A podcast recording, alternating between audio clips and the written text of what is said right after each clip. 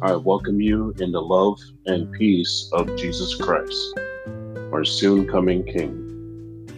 It's always a blessing and a beautiful day when God grant you and me to see another day. Despite the pain and challenges of life, take comfort in Jesus Christ, the great healer, hope, and Savior. Today, we're reading from Psalms 27 verse 1. The Lord is my light and my salvation. Whom shall I fear?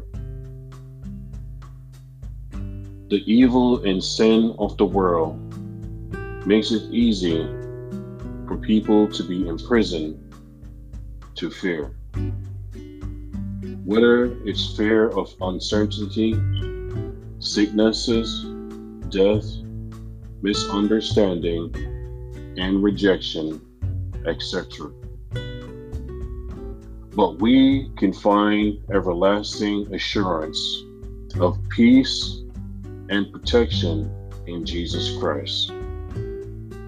No matter your situations, remember our wonderful God is mighty, full of grace and mercy to see you through.